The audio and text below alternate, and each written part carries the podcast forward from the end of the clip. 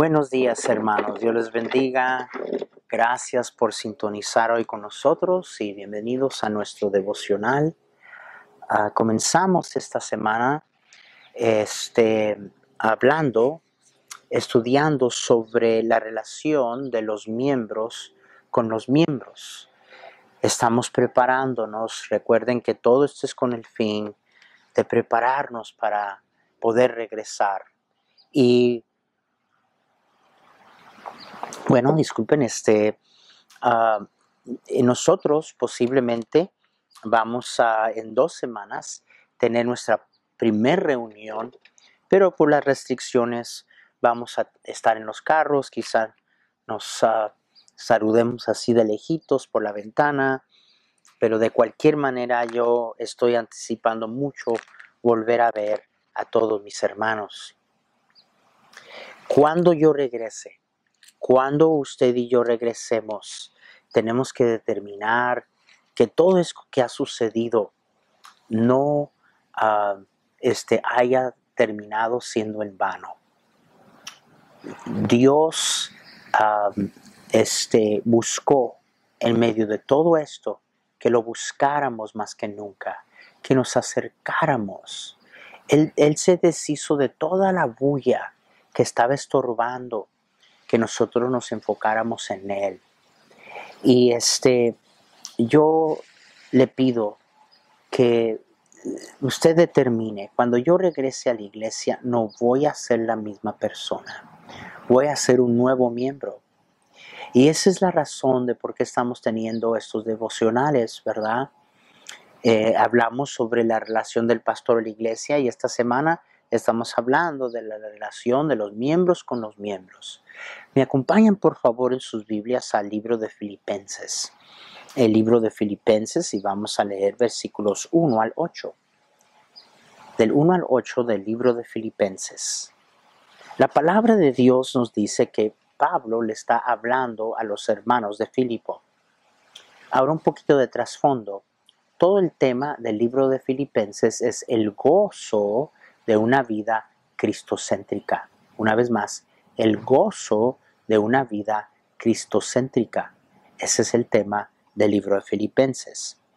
Pablo, versículo 1, capítulo 1, dice así, Pablo y Timoteo, siervos de Jesucristo, a todos los santos en Cristo Jesús que están en Filipos con los obispos y diáconos. Gracia y paz a vosotros de Dios, nuestro Padre, y del Señor Jesucristo. Ahora, note que le está hablando a la iglesia, pero de una manera específica menciona a los obispos y a los diáconos, o sea, el liderazgo. Versículo 3. Doy gracias a mi Dios siempre, que me acuerdo de vosotros siempre en todas mis oraciones, rogando con gozo por todos vosotros, por vuestra comunión en el Evangelio desde el primer día hasta ahora estando persuadido de esto, que el que comenzó la buena obra, en, eh, la, buena obra, la perfeccionará hasta el día de Jesucristo.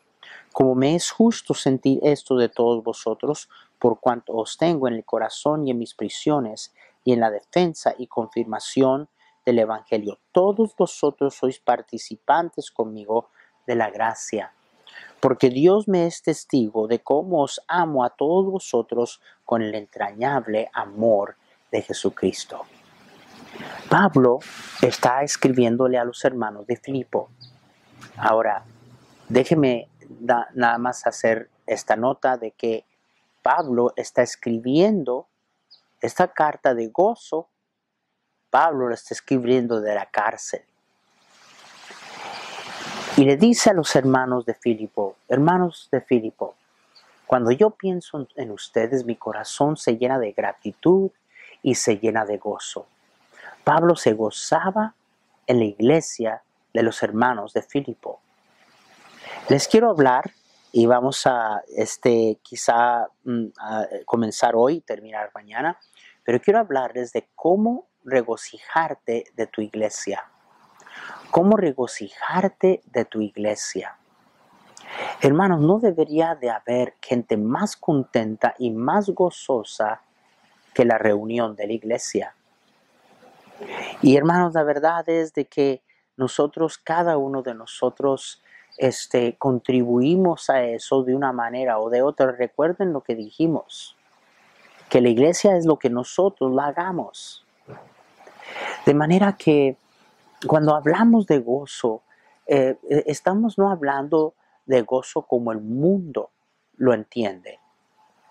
El mundo a, través de ambiente, a, a través de tantos otros medios buscan fabricar gozo. Pero mire, Pablo estaba en la cárcel y, nos está hablando del gozo de una vida cristocéntrica.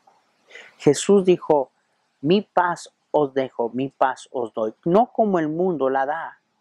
Y lo mismo es del gozo del Señor. Pablo se gozaba en los hermanos de Filipo. Hermanos, miren qué testimonio cuando gente viene a visitar nuestra iglesia y esa reunión que debería de ser la reunión más contenta, más alegre de todo, ¿usted se ha fijado en la expresión de las caras de los hermanos cuando usted está en la iglesia? Ahora, a lo mejor usted no lo ve, pero hermanos, yo lo veo cada domingo.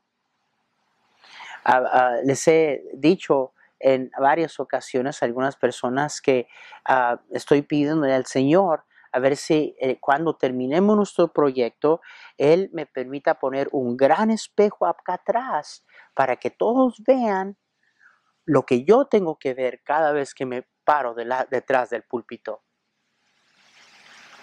Si viera las caras que yo veo, son las mismas, hermanos míos, que ve la gente que viene a visitarnos.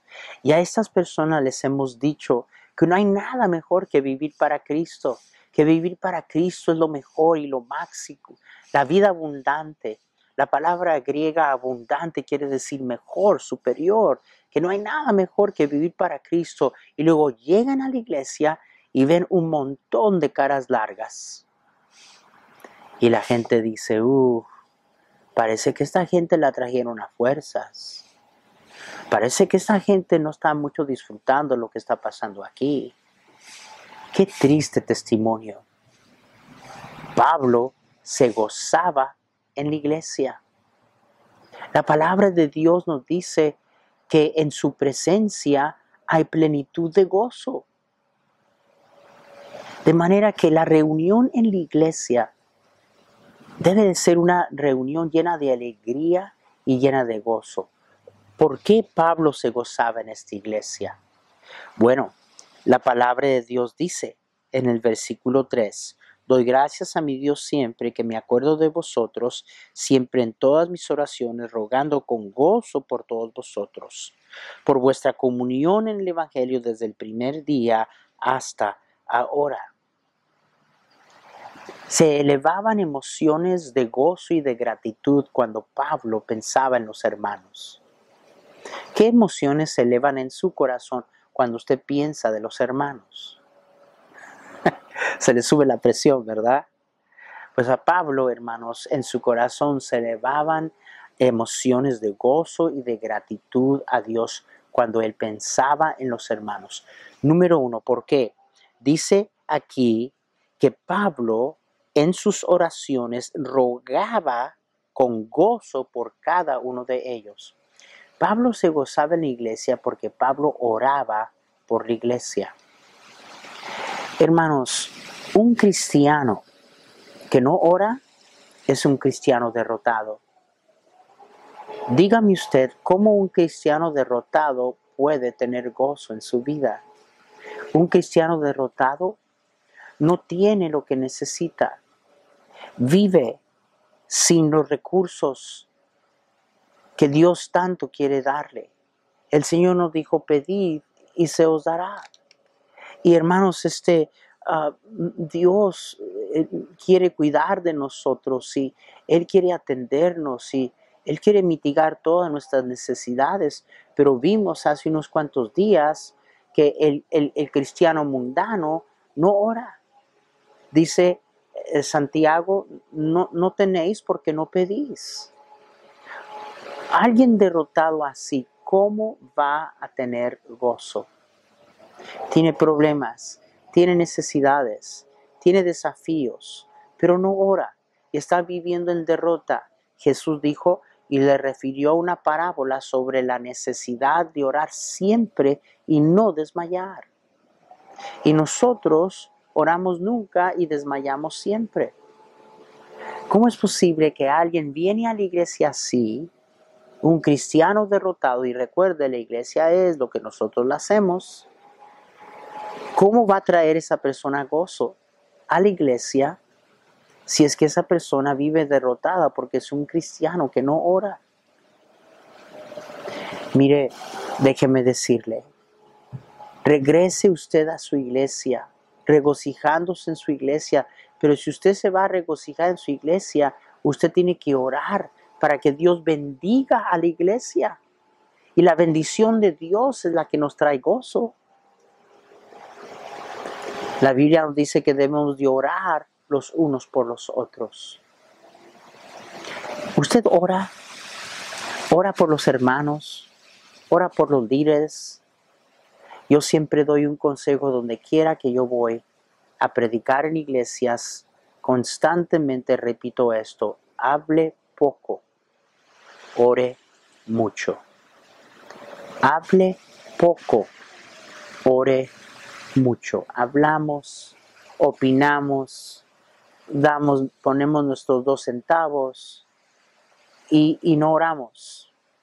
No oramos. Mire, yo sugiero que si usted es de esas personas que siempre anda hablando y opinando y usted no tiene la decencia de ponerse de rodillas durante la semana, llorar por su pastor, por los líderes la bendición de Dios sobre la iglesia y los hermanos, entonces usted no tiene verdaderamente derecho de estar opinando nada. Y gente a veces habla, es que me preocupa tanto la iglesia. ¿Le preocupa la iglesia? Si le preocupara, oraría por la iglesia.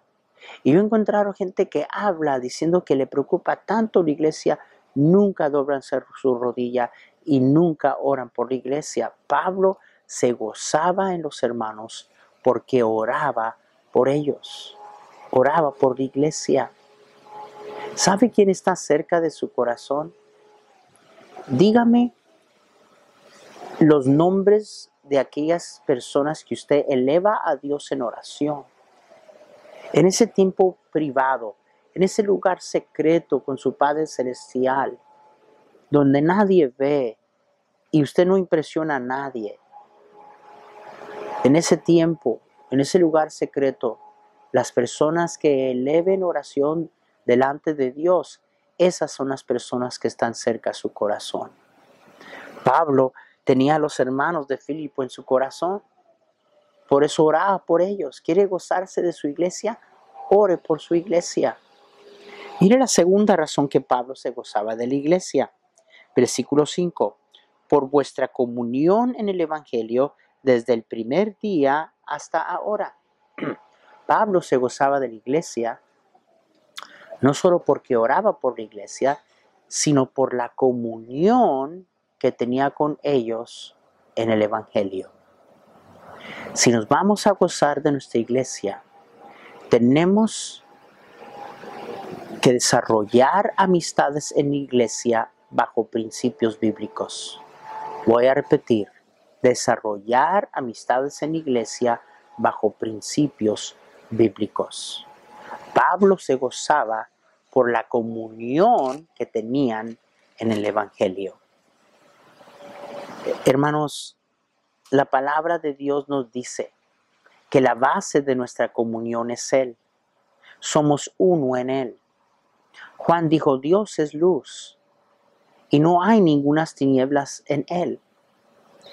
Dice la palabra de Dios que si yo ando en luz, como Él es luz, y mi hermano anda en luz, como Dios es luz, entonces y solo entonces tenemos comunión los unos con nosotros y la sangre de Jesucristo su Hijo nos limpia de todo pecado. La base de nuestra comunión con nuestros hermanos es nuestra comunión con Dios.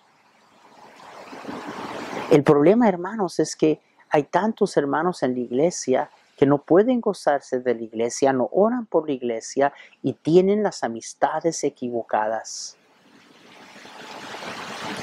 No tienen amistades que aman al Señor. No tienen amistades que les exhortan, como vimos ah, ahora este, los, estos últimos días, que les desafían a acercarse al Señor. Tienen amistades que perjudican su relación personal con Dios. De manera que igual que sus amistades, pues ¿cómo van a tener gozo cuando vengan a la iglesia? Lo que pasa, hermanos, es que formamos amistades en la iglesia bajo los mismos principios que cuando andábamos en el mundo. Formamos amistades a base de conveniencias, quien nos da, quien nos hace favores, y formamos amistades a base de personalidades, no bajo principios bíblicos.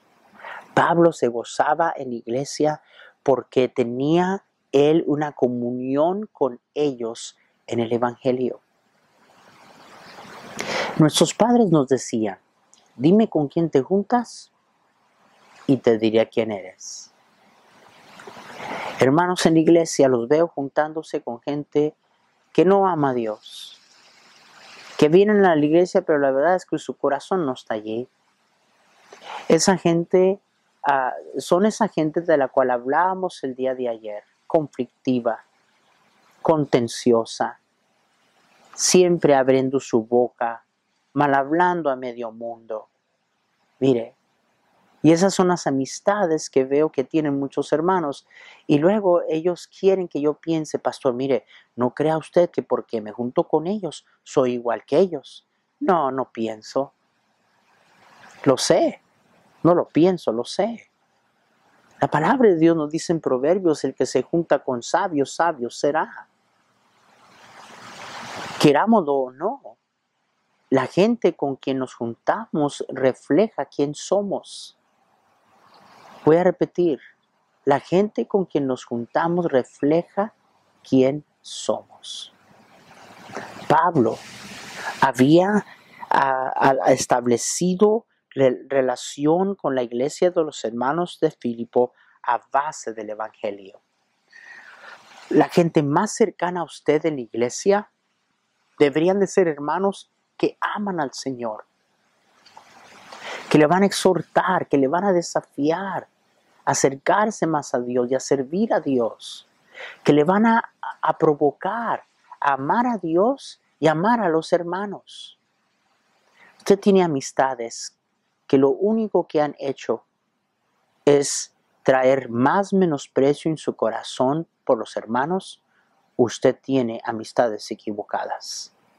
¿Cómo se va a gozar en la iglesia? ¿Quiere gozarse de la iglesia? Ore por la iglesia establezca relaciones bajo principios bíblicos en la iglesia. No toda persona en la iglesia es digna de su amistad. Ay, pastor, eso suena así eh, como que, ay, eh, no, eh, no suena eso muy cristiano. Ah, ¿Cómo que no todos son dignos de mi amistad?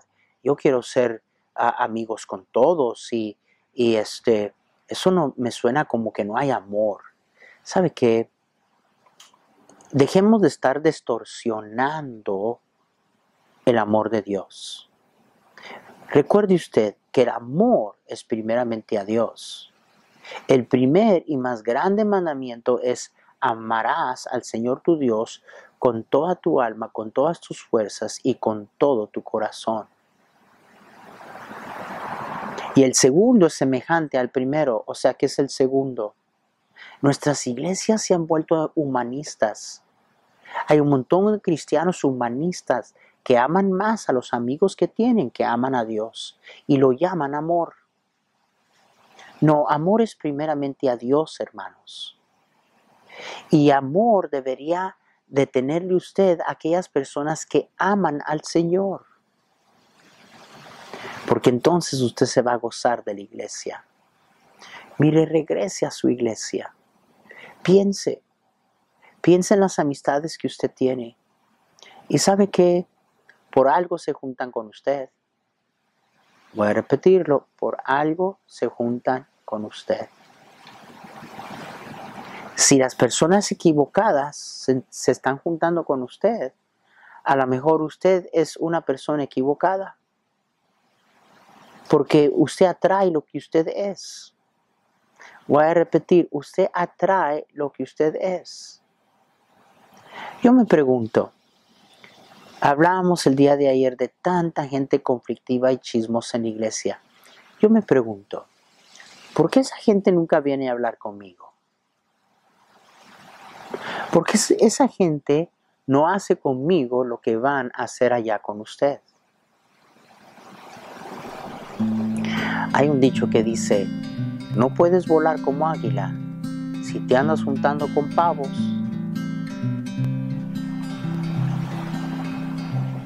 El que se junta con sabios, sabio será.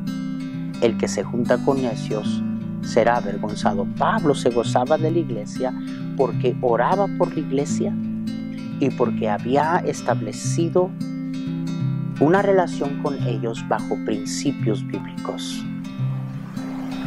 Mañana continuaremos estudiando cómo gozarme de mi iglesia, cómo regocijarme de mi iglesia, orar por la iglesia y establecer las amistades correctas en mi iglesia.